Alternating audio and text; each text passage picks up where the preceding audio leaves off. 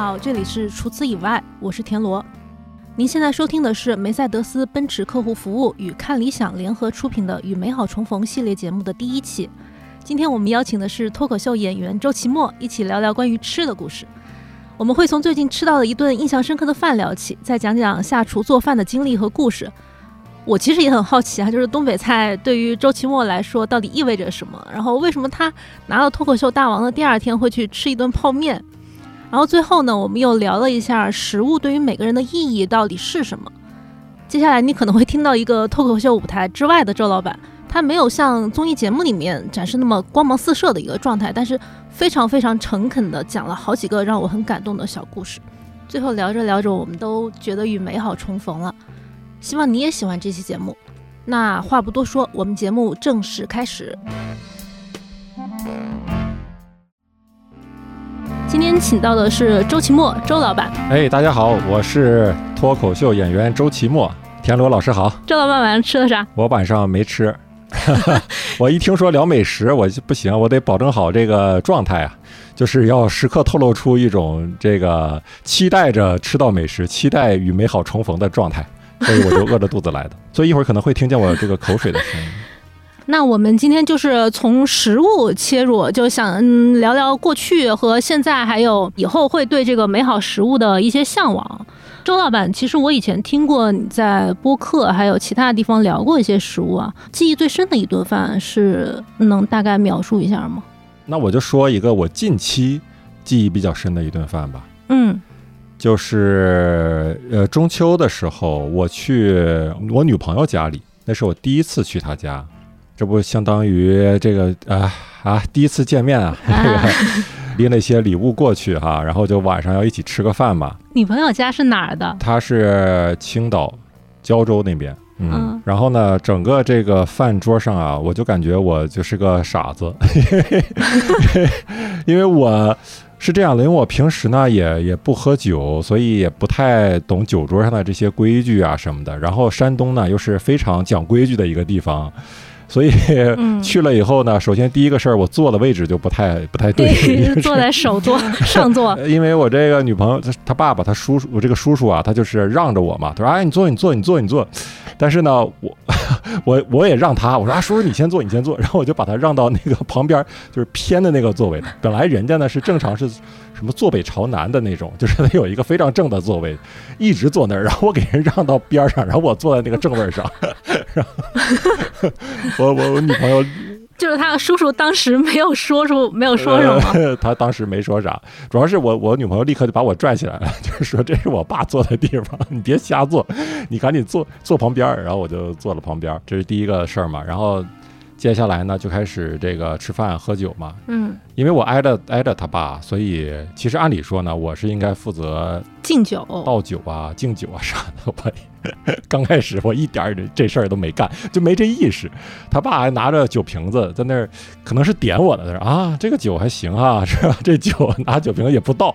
然后，然后我女朋友在旁边就怼我说：“你给我爸倒酒呀！”我说：“啊，对对对，我说来叔叔来给你倒酒，给倒。”然后后来也是，人家把这个这杯酒喝完了，结果呢，我也忘了跟人家及时添，哎呀，然后也是得是多次提醒啊，所以这个还是有一个学习的过程。咱们还是有一个温馨提示啊，喝酒要适量，喝酒不开车，开车不喝酒。嗯嗯，我觉得我们那一代好像对这种酒桌文化跟那个社交礼仪不是那种特别熟悉的。我想起来，我小时候高考考完之后，然后我爸他就。摆了一桌酒席，就招待他的那个同事跟好朋友，大概意思就是答谢一下，然后显摆一下，就是闺女考了个学校。然后当时我爸就 Q 我，他说你也上台讲几句，就可能意思就是说感谢叔叔阿姨这个多年来的照顾，大概应该应该是这样。然后我我也从小没有经历过这种场合，我上台就说了一句。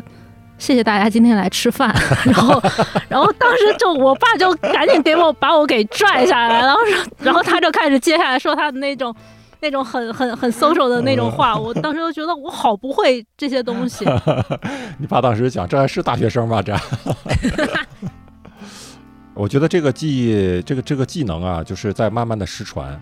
就至少到我这儿，就是你可能我爸还会一些，然后但是到我这儿就完全要失传了。如果我我以后有孩子，然后我也不教他的，真是失传了。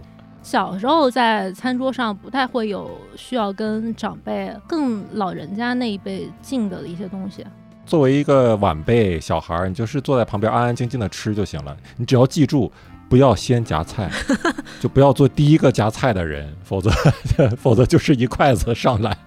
哦，对。然后一定要一定要这个夹菜要夹自己所谓门前的对门前的菜，然后记住这两条。再一个不要剩饭，基本记住这几个就可以。嗯小时候，因为我小时候在我姑姑家长大，我对小时候印象最深的菜就是我姑做的那个土豆丝儿，嗯青椒土豆丝儿。就它这个土豆丝儿的味道呢，我很难复制，就因为我我现在也可以做饭啊，对吧？炒土豆丝儿都很简单，我也尝试过去复制，但是就很奇怪，我炒出来的土豆丝儿，就是你能清晰的吃出来里面放了什么料，比如说这个醋啊。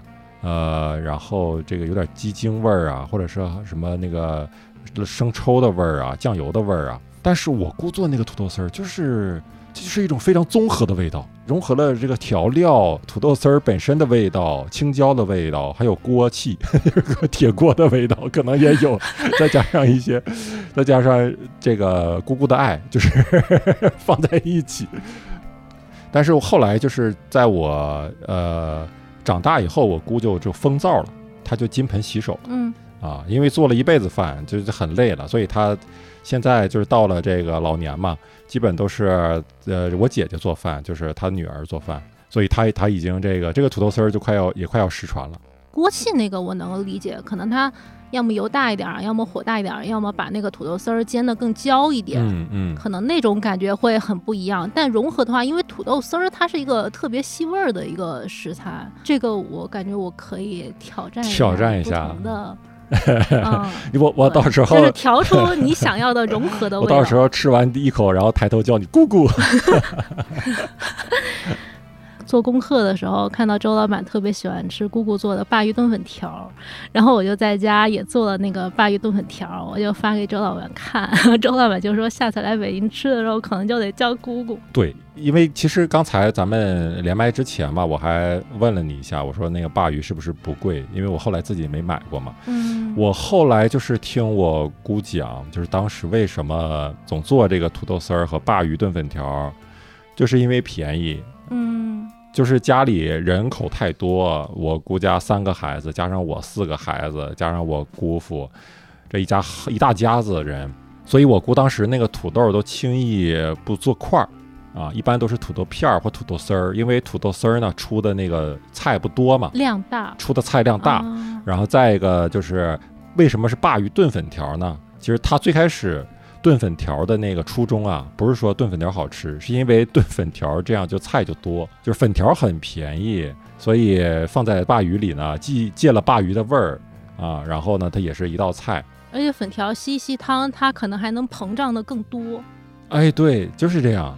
那很奇怪，就是大家反而都喜欢吃那个粉条，因为粉条把那个鲅鱼的味儿都给吸走了嘛。嗯，嗯，当经开始在时就是吞口水了。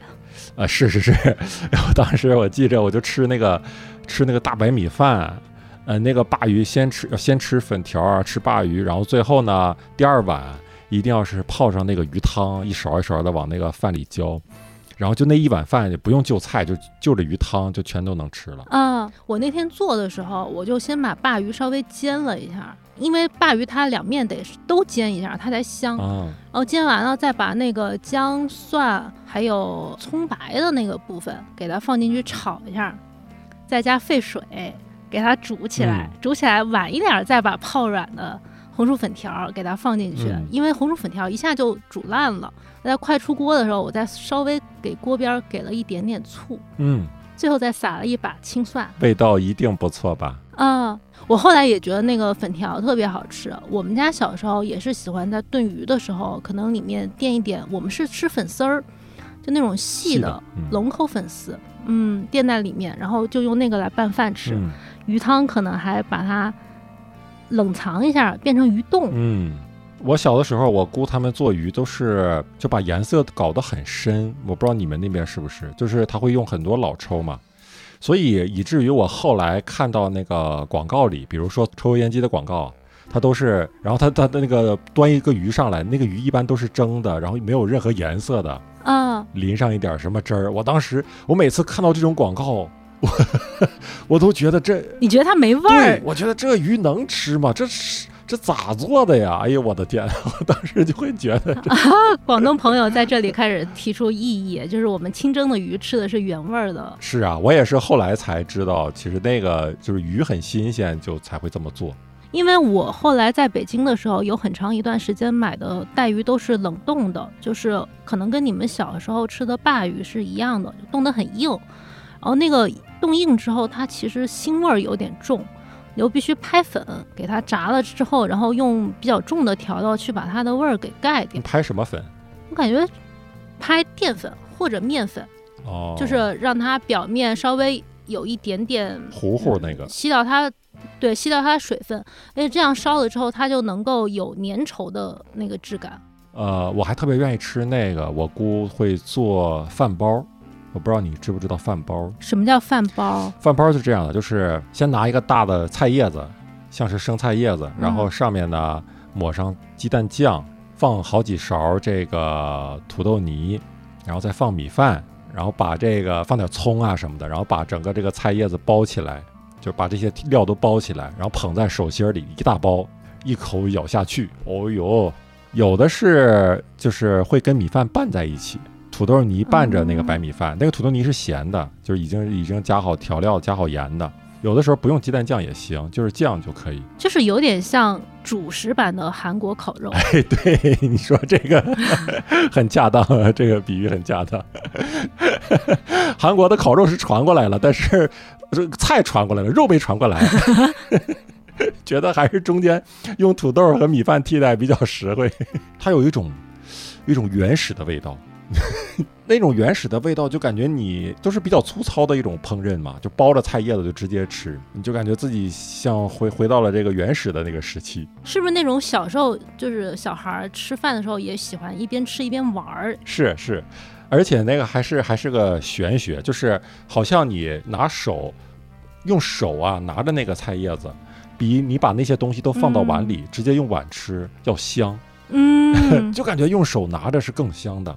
反正我现在还真的一直很怀念那个饭包。我后来是在北京，呃，有一次我出那个地铁站，呃，不太常不太就是常去的一个地铁站出来，然后我真的发现有一个有一个小推车，那个呃应该叫大姐吧，这个上面写着一个小小小玻璃的橱窗，上面写着东北饭包。哎呦，当时我立刻就去买了一个，他那个做的味道也很好，只不过是因为它是在路边卖的嘛，所以它就是。呃，不可能用手抓，它都是给你拿了一个像小碗儿似的纸纸质的纸碗儿，然后把它拌好的这个米嗯饭啊，这个呃土豆酱啊，还有菜叶子都拌到一起，然后给你盛到这个小碗儿里，嗯，但是也很好吃。我当时你知道一边吃着，我一边想，周老板又咽了一口口水。我这口水声音是不是太大？一会儿都 都给我剪掉吧，要不然这个很影响影响这个听感。我当时站那儿吃的时候，站那儿都吃完了，然后我吃的时候就想，为什么这个大姐还没有发财？我当时就想，为什么这个为什么北京全北京的人没有排着队在这儿排队买这个饭包？这多么好吃的东西，为什么没有人发现它？我当时就非常大的一个困惑，对不对？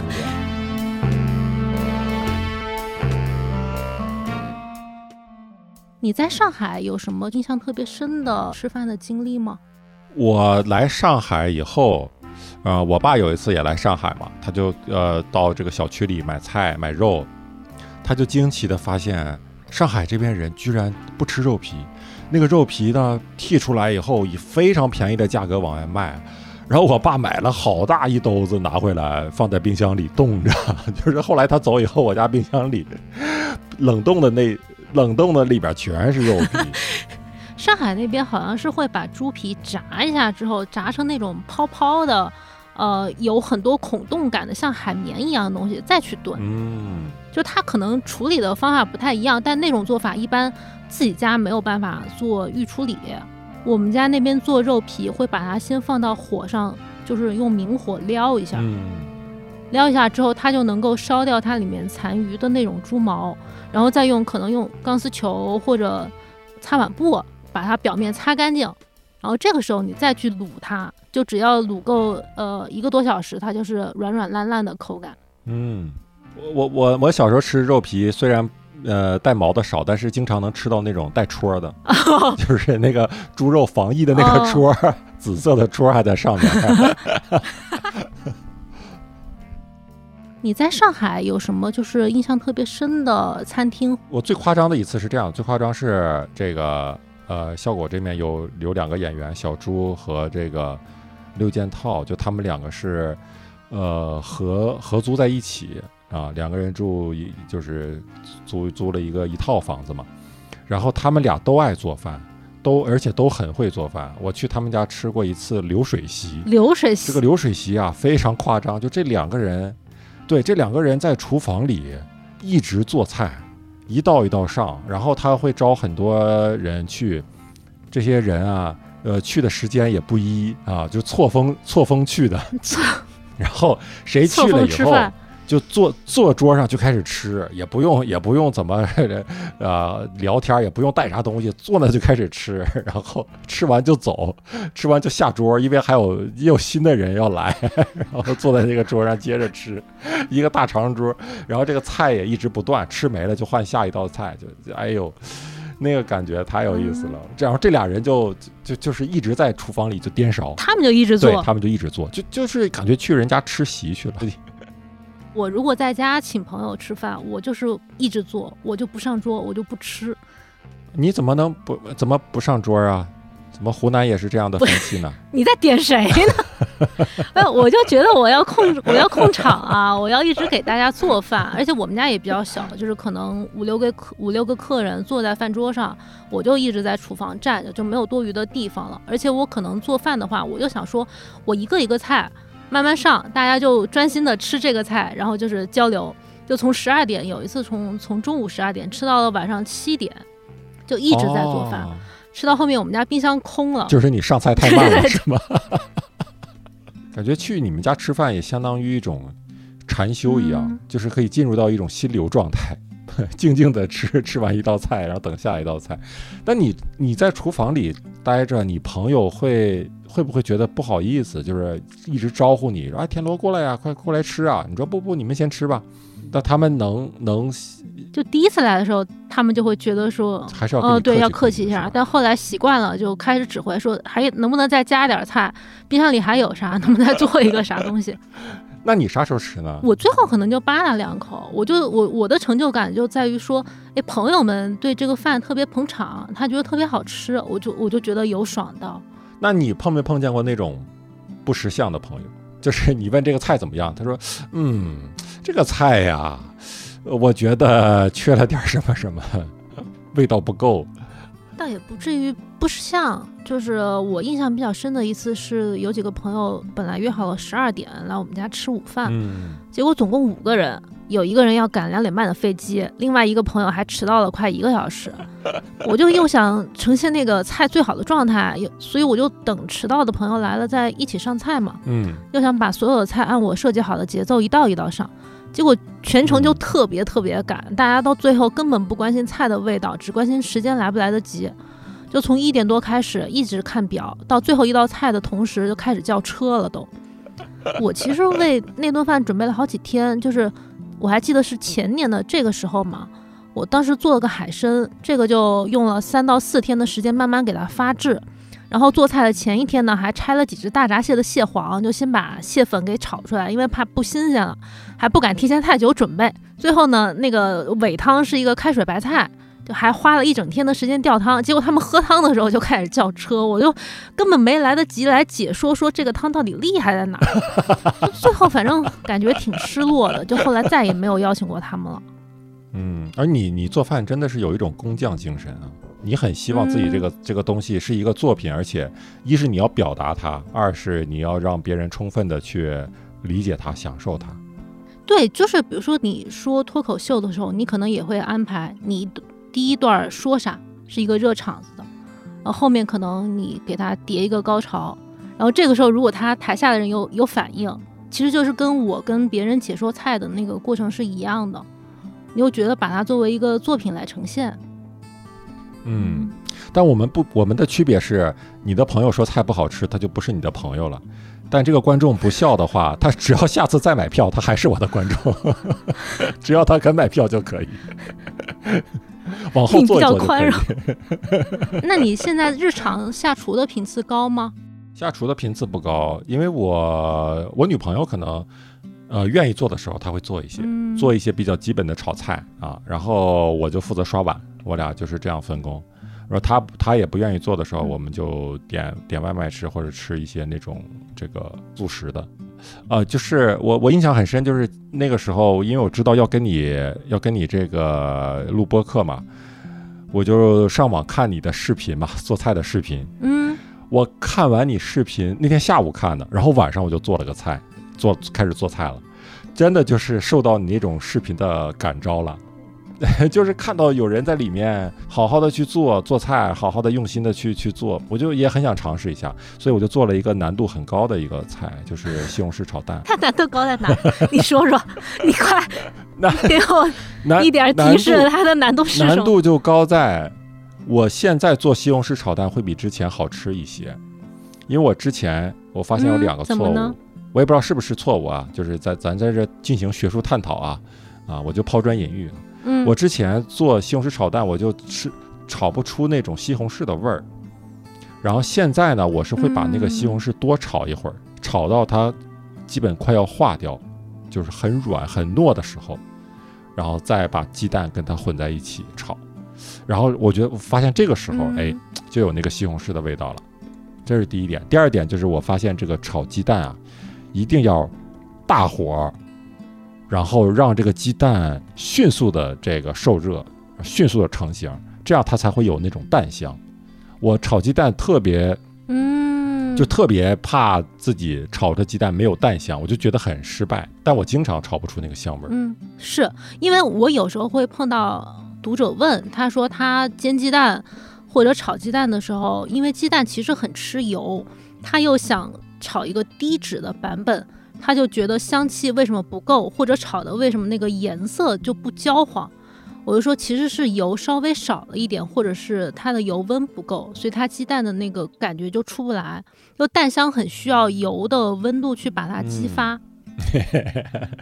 怎么样？这个菜是不是高难度？其实还是有一些说到的啊，有一些讲究的。包括你刚刚说那个番茄炒蛋，番茄炒出汁儿。因为现在的番茄它整体不是一个熟透了之后才采摘跟进入市场的，就它是一个偏硬的。它跟咱们小时候吃的番茄感觉它质感有点不一样。小时候番茄就是呃很软，然后味儿很浓，就酸甜度很高。所以现在它炒的番茄很硬。你说的把它多炒一会儿炒出汁水，我觉得那个感觉也是对的。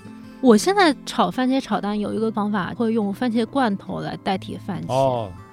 是是，上次上次还跟我说过一次。对，番茄罐头，因为它的汁儿也很浓，然后它的酸甜度是嗯很高的。就比如说你买意大利或者新疆产的番茄罐头，买那种去皮罐头，你自己也省掉了给番茄去皮的步骤。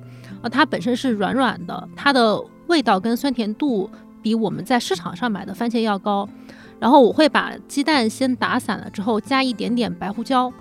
白胡椒就把那个鸡蛋的鲜味儿可以提出来，先把鸡蛋炒出香味儿，就是用油把它炒炒出来之后盛出来，然后再在锅里把番茄罐头大概可能半个罐头给它放进去，把这个番茄罐头炒一下之后，再把鸡蛋回锅，让它融合到一起，最后撒一点点小葱花，这是我的做法。我要回去要试一下这个罐头。有时候有些读者他会问番茄炒蛋能不能加番茄酱或者加糖，呃或者加蒜末，就有些人他会喜欢加加姜末、加蒜末、加一些其他的东西，我我就会直接只用这几个东西，不加糖，就是一个酸度跟糖、酸度跟甜度比较平衡的一个番茄炒蛋。哎，我有个问题哈，嗯就比如说，因为你你的很多菜都是有自己这个固定的做法嘛，而且有可能有些菜嗯就是你认为是正宗的做法，但如果别人比如说加了一些奇怪的一些调料，你会不会觉得那是异端？就你会不会很想去纠正它？以前可能会，现在不会。就一是确实大家口味有差异，比如我有个朋友，他每次都把我的菜谱的调料按一点五倍放，他口就是比较重。嗯二来呢，大部分人他确实没法每天做饭，你要求他每次都把所有的东西准备齐也不大现实。你不可能要求他说肉得买一样的，再切成一样的，然后你买个辣椒辣度也完全一样的，就是就不可能嘛。哦，所以我现在的办法就 是尽量在菜谱里面说明白这个食材能够怎么替换，它最好的做法是什么。但如果做不到，你也没关系，你先知道就行。嗯还有就是菜谱里面有一些比较特别的调料，它又能在其他的什么菜谱里用得上。它有可能说，呃，读者看到这篇菜谱的时候，他确实很想做，他这次也愿意去买，那我们就给他提供一个售后服务。所以肯定每个人家里做同一道菜就是不一样的。你说糖醋排骨吧，可能你喜欢吃热乎的，但有些人喜欢吃凉的。嗯凉的糖醋小排，他做的时候还得特别选那种肉比较薄的肋排，不然放久了会发硬。哦，总之就是不可能要求大家口味完全一样。我就想说，如果能从我这儿学到一些变化的技巧就行。最后落脚的还是他自己家的家常的味儿。嗯。你在你搬去上海之后，跟你在北京住的时候，饮食会有一些变化吗？就跟之前一样吗？我发现我露露天儿吃饭的这个频率啊，呃多了。嗯就是上海这种天气，尤其是夏天，呃初秋，呃就这这个时候，你可以在那种啊、路边儿有有椅子的啊、这种饭馆儿，坐在那儿，坐在室外，然后点餐，在外面吃。然后或者那个时候你嗯吃的再是比较这个洋气一点的，再吃个什么 brunch，对吧？是什么班尼迪克蛋之类的，啊，然后一边一边吃啊，一边看着这个来来往往的这个人，然后想到自己在上海，哎呦，这个情调一下就起来了。但是在北京就感觉，在如果你北京没有在户外呢，你在户外就得撸串儿，可能。后来没有了。我刚去北京的时候，呃，北京还是有户外的那种大排档的。我那个时候晚上也经常会去吃，嗯就很有烟火气。后来这不就是治理嘛，就是不不允许外面摆摊了，嗯就就没有了。所以在北京你就很难得在户外吃东西吃饭啊，在上海就不一样，你就感觉好像是一种在户外吃饭，好像就是一种生活态度。上海好像就是那种洋气比较洋气一点的这种西餐哈多一些，呃，然后大家约也会愿意。就至少我我身边的这些人啊，这些朋友愿意约在那样的地方，感觉还是这个我的这个胃还是挺传统，的怎么呢？还是喜欢炒鸡蛋啥这类的，就是一碗香之类的。就 是转念一想，还不如做土豆炖鸡块儿。我其实后来自己做饭，我还挺有感触的。小的时候，你不觉得这个东西有啥难？做那么多菜，就觉得哎呀，反正我我姑也都都会都能。自己后来自己给自己做啊，包括一个最简单的土豆丝儿啊、哎呀，就是你每切一刀，你都能想起当年我姑是怎么在厨房里切的。然后一刀一刀下去，你就想她在里面切了多少年。就这么一刀一刀的切，就把全家人的这个饭都给切出来，就想一想还挺感慨的。就是你自己做饭以后才知道感恩。嗯，我自己能日常可以做的极限的饭菜就是两到三个人的，我觉得我可以每天做。但是像姑姑那样每次做六到七个人的，我就觉得你基本上半天可能就搭进去了，你就你就别的啥事儿都很难，可能得给小孩换换花样啊啥。我姑不是半天搭进去，是一天都搭进去了。就是这种，其实最怕什么呢？就是如果你全家人多啊，你一一起吃饭也还好，主要是你这个人还错开错峰吃，就更难。我上学上这个初中、高中嗯，啊，然后晚自习回来，你可能才吃饭，但那个时候家里人晚饭已经吃过了，啊，所以就是他要我姑还要再给我做一顿这个晚，就是最晚上的这顿饭，可能就是八九点的这顿饭，啊，然后他嗯之前我上高中的时候，他中午还给我送过饭，啊，就是自己在家里把饭做好，然后给我拿一个保温饭盒，而且经常是要两个菜以上，啊，至少两个菜以上，然后给我送送到学校去。其实那个时候我我刚开始吧，还有一些扭捏，你就感觉不酷，就是最直白的话就不酷，就是人家人家都是中午然后结伴去旁边吃个一起小把几个同学一起吃点啥，点点菜吃，然后我就到门口接过一个保温饭盒，然后默默的回到教室里自己吃。呃，就就感觉很不酷。其实那个时候还有点扭捏的，其实。但是后来，哎，上了上了大学，我才知道那那段那段是日子是多么珍贵。就是我当时应该是多幸运，我其实应该跟别人炫耀，就是我自己家能送饭来，我姑能给我送饭吃。嗯，因为小时候就是很羡慕，我小时候很羡慕同学中午会在学校的食堂吃饭，然后我就跟我妈说，我也想吃食堂。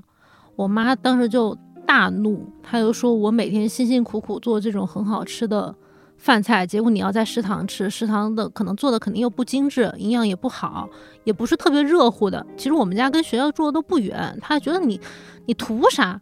但是那个时候我就很想跟小朋友一块玩儿，你知道吗？就是其实不在乎吃饭本身啊。有一次我记得小时候，嗯，家里住的大概跟学校十几分钟的距离，就是。出门会在路上碰到一些同学，我妈当时就给我做了早餐，就她烙了一个饼，就面粉和了一点鸡蛋，烙了一个饼，然后我拿着我就碰到同学了，我也不知道为什么那个时候就觉得，也不是觉得羞耻，也是觉得不酷，我就很想跟他们一起，然后我就躲开了，就躲走到一个山坡上，就一跤就滑了一跤，直接滑了，把饼也摔破了，然后整个人就。就摔了一一大跤，但是也回去也没有跟我妈说，就爬起来又去跟，就因为饼也掉了嘛，就没有早餐吃了，就跑去跟朋友、跟同学一起吃个早餐，一个很 很奇怪的心态，不知道小时候在想啥。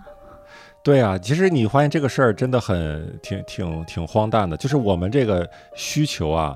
跟这个跟我们家庭能供供给我们的东西，其实正好是错配的，就是经常是错配的。你在小的时候上学的时候，对吧？家里能给你照顾得很好，给你做饭什么的。但那个时候你恰恰是最不懂得珍惜的时候。嗯。但等你等你这个大了，工作了，然后这那的，你你最希望有人能给你做饭的时候，这个时候这个父母啊什么的都已经不也不在身边了，然后也也也也老了。哎呀，所以就是这经常是错配的。你你如果现在让你给姑姑做一顿饭，你想你想做啥？就算你不会的，你你假设你都会，能学啊？你想做哪个菜？我想给她做锅包肉啊？为啥？因为我姑 大半辈子都在都在跟这锅包肉较劲，就是她就想做出饭店里的锅包肉来，但是每次给我们做出来的锅包肉呢，呃，怎么说？我我就相当于。就是，如果我跟我姑是朋友的话，可能我我现在已经不是朋友了。就还好有一个血缘关系在连接着。姑姑做的锅包肉就是没有达到饭店的水平，还是完全不好吃啊？呃，我姑做的锅包肉咋说呢？就是她能做到这个肉是肉，汁儿是汁儿，就是饭。就是饭店的锅包肉，你是感觉这个肉上面挂着一层糖浆吗？啊，然后我姑做的锅包肉，就是肉是炸出来的，呃，比较干、比较硬的瘦肉，汁儿呢 是调出来的酸甜的汁儿，然后也不是很稠，就是它不够不足够稠，还比较稀，然后它就是把这个肉放到盆里，然后把这个汁儿浇上去，就是然后你在这个汁儿里捞肉吃。就是不会挂那层浆，但是他也 一直在做了好几次，就是努力的去尝试去做出那个饭店的样子，而且他很可爱，就是每次做完以后都会看你的表情，就他也知道做的嗯没有那么像样，但是他他觉得万一。万一对方觉得这个还可以呢？万一这次能行呢？万一这次对我就喜欢吃这口呢？但我也不会打击他，我就会说：“我说啊，我说还挺好的，我说姑这可以的，做的可以的。”嗯，啊，说到这个，我其实挺感慨的，因为现在就是像我们呃年轻一点的人哈，尤其是这个都市的人，你做饭，你偶尔想做一顿饭，你就会先查嘛，对吧？你你在网上查一下，啊，然后视频啊什么的都给你讲的非常详细，而且像比如像你这种，对吧？鸡蛋什么西红柿，你会把这个窍门都说出来啊？怎么炒这个蛋？怎么炒这个西红柿？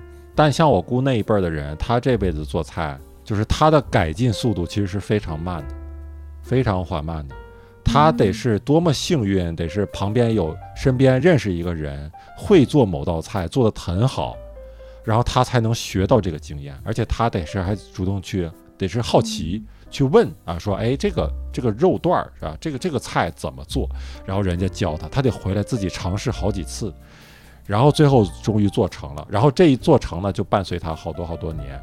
嗯，就是他学一道新菜，或者是改进自己一道菜的这个做法，其实是很缓慢、很难的。就是真的是靠机缘、靠缘分、靠你身边恰好有这个人。对我后来想，我爸妈好像他们会做的菜，其实变化不是特别大，它永远就是什么什么炒肉。或者什么什么炖杀，就是它有一个公式可以互相替换。或者是肉炒什么？但你让他，对对对，你让他学一个新的菜，其实特别难。这个你看，这个也是错配吧，也是一种错配吧。就是我们现在现在的这个烹饪的这种教程如此丰富，但是做饭的人却不多了，跟之前比，就是在资源最丰富的时候，教程最丰富的时候，我们反而做饭少了。但之前那种 最最稀缺教程最稀缺的时候，反而。哎，现在真的，你看那些大厨师，比如像王刚，嗯，他做了那么多年厨师，他的那些东西几乎是无保留的，就是每道菜啊怎么做无保留的展示给你。就这种东西，如果放在以前，你要做厨师这个行业，你不知道要熬多少年，然后你得偷学，你得观察，然后你得跟跟你的师傅搞好关系，然后给。对吧？逢年过节送点礼啥的，然后人家告诉你一两招诀窍，说做我做这个肉，我你要先放啥后放啥，哎，这样这个肉就嫩就好吃，或怎么样？哦，然后他学学到了以后，哇，觉得啊自己掌握了一门手艺，他也不会轻易告诉别人。哇，你想想那个时候的日子，是真跟现在真的是不一样。现在一方面可能大家看美食视频，很多时候它是为了打发时间，甚至它是配饭的。一个视频，它是一个娱乐化的东西。嗯，你要把它当教程的人，其实没有那么多。而且有时候就是视频里面教的要点，你说它是不是真的能够应用到家庭厨房里面？其实可能也很难。比如宽油，宽油劝退系列。啊，对对对，我给可能不太做饭的朋友解释一下啊，宽油就是说油要用的特别特别多。我们平时煮面的时候说尽量多用一点水，避免煮出来的面有面汤味儿，也是说水要宽一点。就一般专业厨房在给食材做预处理的时候，经常会用宽油炸一下，然后这个油呢再倒出来回头再用。比如说鱼香茄子、干锅花菜，好多人就觉得怎么加也没法跟餐厅做的一样啊，就是这个原因。就家庭厨房这么操作吧，确实比较麻烦，看到这个操作就给劝退了。因为以前咱们可能舍不得下馆子，就我们那个年代的，家里家里舍不得下馆子，一般日常都是自己在家做。嗯，你对这个做饭的需求是比较大，但现在大家对于食物它的渴求跟它的可以接触的途径很多，你可以点外卖，你可以每天下馆子，甚至很多人，所以他对于做饭的这个需求就没有那么强烈，他不需要，他不需要去学这个技能。确实娱乐居多，我感觉。对我，我就感觉是，嗯，可能每一代人他缺什么东西，他就会去寻找。比如他现在他缺笑，他缺少一些呃开心的一个一个来源，他会去对喜剧、对脱口秀有一个探寻。但是他不缺吃的，他就对对这个东西没有一个探寻。那你做这种教别人做菜的这种节目？上传这种视频，那你的初衷是什么？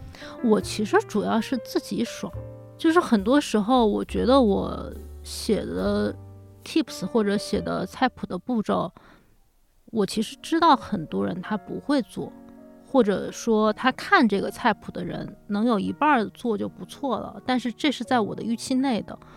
一方面我就觉得说你提供一个东西在这儿，你哪怕跟了五篇菜谱。有一篇菜谱，他觉得他能做，这就是一个很美好的一个事儿。但是你没有办法指望他跟你的生活节奏或者跟食物在他生活中的角色，大家是完全一样的。那你还是希望更多的人，呃，能够爱上做菜，对吧？喜欢上烹饪。我其实无所谓，因为时代已经有已经发生变化了。嗯比如你现在大家做呃点外卖特别多，他的生活节奏也比我们以前快。他大部分时候他不愿意选择自己做饭，我觉得这是时代造成的一个结果。他不可能由我一个人嗯改变，嗯，但是他如果一旦想做饭的时候，他能够在我这儿找到一个比较靠谱的一个菜谱，我觉得这就已经够了。不强求，呃，对，他想看你的时候，他会来找你，嗯，但是你他不想看，或者他没有这个需求，或者他特别忙碌的时候，你没有办法硬塞给他。懂？那我们聊到这里，也正好跟大家分享一下，梅赛德斯奔驰客户服务和知名文化品牌看理想联合出品的《与美好重逢》系列的节目，也同时在小红书上发起了话题讨论。欢迎你添加“与美好重逢”的话题，在小红书参与互动，说说你和美好重逢的经历。嗯，东北菜馆儿有喜欢的吗？呃，东北菜，你说东北菜，我想到我之前，呃，应该就是脱三的时候，脱口秀大会三，不对，脱口秀大会四嗯。的时候，呃，我那个时候在上海，我们这个选手都住在一个酒店，一个就是一个普通的经济型的酒店，然后那个酒店旁边呢，就是有一家东北菜馆儿，嗯。呃，其实做的很挺好吃的，挺正宗的。我之前啊，说实话，我在北京也好，在上海没有那么心心念的说想吃东北菜，点外卖都是偶尔点。嗯但是我我就那个整个比赛期间哈、托四比赛期间，我们都在那个酒店嘛，所以我就经常去那个餐馆吃饭，有的时候自己一个人也去吃。那他们家那个嗯菜码很大。啊，就是 其实你一个人点两个菜都吃不了，但是我也我还要去吃，点俩菜。就那个时候，我感觉那个菜馆还挺特别的，对我来说，它不光是我去那儿不光是吃饭，我总感觉我去那儿吃到东北菜以后，就它会缓解我的焦虑，嗯，因为那个时间就是比赛嘛，很残酷，有的时候你明天去比。可能你后天就不能再住那个酒店了，你就你就被淘汰了。节目组也是很现实的，就是他不会是一天不给不给你多续。对，所以你你都不知道自己就那个酒店你能住多久，嗯呃，就时刻准备着自己走掉，也也比较焦虑嘛。所以在那个时候，我就呃去那个东北菜馆的时候，我就会感觉呃吃到吃到那个家乡菜的味道，会会有一些缓解，就让我感觉有一有一种寄托感。那个时候你觉得自己是孤独的吗？那时候其实大家都有点那感觉，就只要你身处在比赛当中，虽然你也会呃，比如朋友之间、演员之间互相帮忙啥的，但最终都是你独自去独自去把整个稿子写完完善，然后包括你要独自去承担这个比赛的结果嘛。啊，所以那个时候是，嗯呃，我们就是也经常在一起抱团取暖吧，呃 互相在一起，然后给对方呃提点意见，改改稿子，然后一起去吃饭啊。有的时候也一起去那个东北菜馆吃，而且那家排队，我真的很很少见到东北菜馆排排队的。他们家一到饭点儿的时候，外面就摆着小凳儿，然后大家都坐在那儿。那你觉得在那个阶段，就是会用东北菜，就是找一个熟悉的东西，在当下这个很陌生、很孤独的环境里面，就是有一个小小的慰藉。对，其实你说这个很对，就是你要在陌生的环境里找到你熟悉的东西，它就是你嗯当时的一个寄托，一个依托。嗯。我们之前在北京，尤其是初期哈、就是我我这个刚进入这个行业的时候，那个时候大家比较多的是演出完以后去一起去吃烧烤，嗯。因为演出完以后啊，能能去的饭店已经不多了啊，尤其是在北方嘛，基本开还开的店就是烧烤店。嗯。啊，所以我们就会一起去吃烧烤聚一下。其实那个时候是这个呃演员哈、你能感到这个行业温暖的一个一个时刻。你今天是冷场也好，还是讲得好也好，你演出完以后都是有一种空虚感。嗯嗯，不管你表演怎么样，都有一种空虚感。它其实跟你的生理生理上的其实也是有有关系的，可能就是你在台上，你脑子不知道分泌啥化学物质，让你比较兴奋。当你下台以后，其实那个东西就退去了嘛。啊，多巴胺也好还是什么也好就退去了，其实它会会造成这种现象，就是你感到空虚。这个时候就是演员聚在一起去吃一顿烧烤，然后聊聊天儿，比你直接回家要强很多。呃，你直接回家就感觉很落寞，就是可能精神上还很兴奋。是的，精神上还很兴奋，然后还还需要跟别人聊天儿。而且我那时候发现，就是呃你演出完以后吃什么，跟你演出的规格是成正比的。嗯，比如说就是，比如说比较简陋的开放麦，我们也不拿钱，观众也不拿钱，这种开放麦，嗯，演出完以后，你也舍不得吃好吃的，而且你也不配吃好吃的，就是那个演出也不会效果也不会很好，所以你就会吃比较简单一点的烧烤。但如果是那种商业演出啊，就是大家也挣钱的，都挣钱的，然后演出效果也比开放麦好的，哎，大家就会吃好一点的烧烤，就多点几串，然后这个烧烤的馆子质量也也也也是不是一个档次，大家都有一种不由自主的那种我配不配吃这个饭的那种感觉。觉得你说那个特别对，因为有时候我教读者做菜的时候，你会觉得他会觉得他不配弄得特别精致，但是这是我的解读啊。可能他一方面他要么觉得食材很贵，要么觉得这个时间花的不值得，就他就觉得我一个人没有必要搞得这么好。这在我理解就是，我觉得他可能认为说我一个人吃个饭简简单单就可以了。但我的观点是说，我既然是一个人，我更需要吃个好的。就这个有没有那种情感上的一个小小的错位？他觉得一个人就该凑合着吃。我觉得我我就有点这意思，就你说这个感觉，就是如果是我自己的话，我觉得我好像不用不需要吃什么多好的东西，嗯，你就觉得填饱肚子就行。嗯，就觉得对填饱肚子就可以，就也不用，就是其实没有那种对自己很好的那种想法。但是你在拿了脱口秀大王之后，你只吃了一个泡面，这个时候不是应该是吃一顿大的吗？就是他配吃一顿大的了。呃，其实我那天的心心情也是挺微妙吧，啊、也不知道，好像就是也也刻意想去选选泡面吃，就跟我第二天我决赛播出完拿到这什么大王啊，第二天我就去开放麦似的，就是其实就去那一次，然后就再也 剩下那段时间再也没去过，但我就想让这个东西，呃，变成一个小的这种小故事，然后留下来。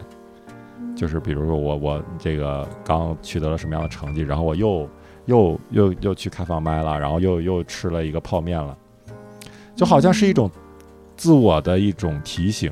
你要认清你自己，你要知道你从 你你是从从何而来的，你要你还是要回到那条路上去，有点这个这个感觉。给自己一个回到原点的那种感觉。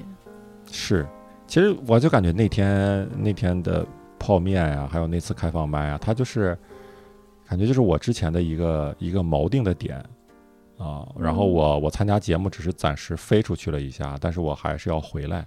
我觉得可能吃是你日常的一个就是比较补给型的需求。那比如说啊像以前，包括以前吃饭的回忆，还有现在食物给你带来的那种慰藉的感觉，你如果用一句话总结，嗯，通过食物跟美好重逢，这句话怎么理解？我感觉有的时候食物就像一根线，它能把你穿起来。嗯 你在后来的某个时刻，比如我现在我在吃到以前的童年时的味道，童年时喜欢吃的菜，好像我整个这个前半生就就突然贯穿了起来。嗯，就至少在这一段时间里，我是有始有终的，我能感觉自己是一个一个连贯的一个生命。啊，我知道自己是，我能想起来自己是从哪儿来的，我能想到我中间经历了什么，然后我能想到我现在身处何处。就是他有点这个感觉。我在想，如果你一个人，比如说你每年每年的饮食结构、饮食习惯都在变化，你每年都吃不同的菜系，那会是一种什么样的感觉？它的锚定的点在哪儿？对我来说，可能这个锚定的点有的时候也挺重要。是不是食物对你来说是一个就是找到原点的过程？嗯，有点这个意思。它其实就是把我需要把我现在的经历跟我之前的过往啊，要要要串联起来，它要有一个东西是一直存在的，是不变的。那这个不变是啥？可能就是食物，物是人非了嘛，就是身边的人可能都在变，然后你在做的事儿也也是不一样的。那你怎么才能？就是你你的这个生命的这个连续体，你是怎么能跟之前产生关联的？你凭什么说我还是我是由这个十年前的那个周期末长出来的呢？嗯，我现在可能是一完全不同的人，对吧？我我怎么界定我我跟十年前的我，我怎么能判定这是同一个人？就像我现在哪怕不吃东北菜，但是我爱吃的菜，它的那个样子、那个口味，跟东北菜还是很贴近的，就是最好是大盘的。最好是多种多样混在一起炖的，然后这个最好是比较咸一点的，颜色重一点的，酱油多一点。哎，就是就是这种菜让我吃起来感觉非常的踏实。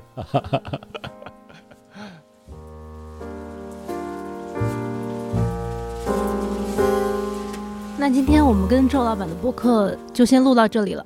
我们聊了印象深刻的一顿饭，也聊了喜欢吃的东西，还有我们是怎么通过食物与美好重逢的。希望你可以留言说一说你跟食物有趣的故事，以及你理解的什么是与美好重逢。梅赛德斯奔驰客户服务与美好重逢系列的节目，今天是第一期，下周在没理想编辑部会更新第二期。四位编辑会一起聊聊长大的感觉是怎么样的，以及长大后的他们又是怎么跟美好重逢的。我是田螺，我们下期再见。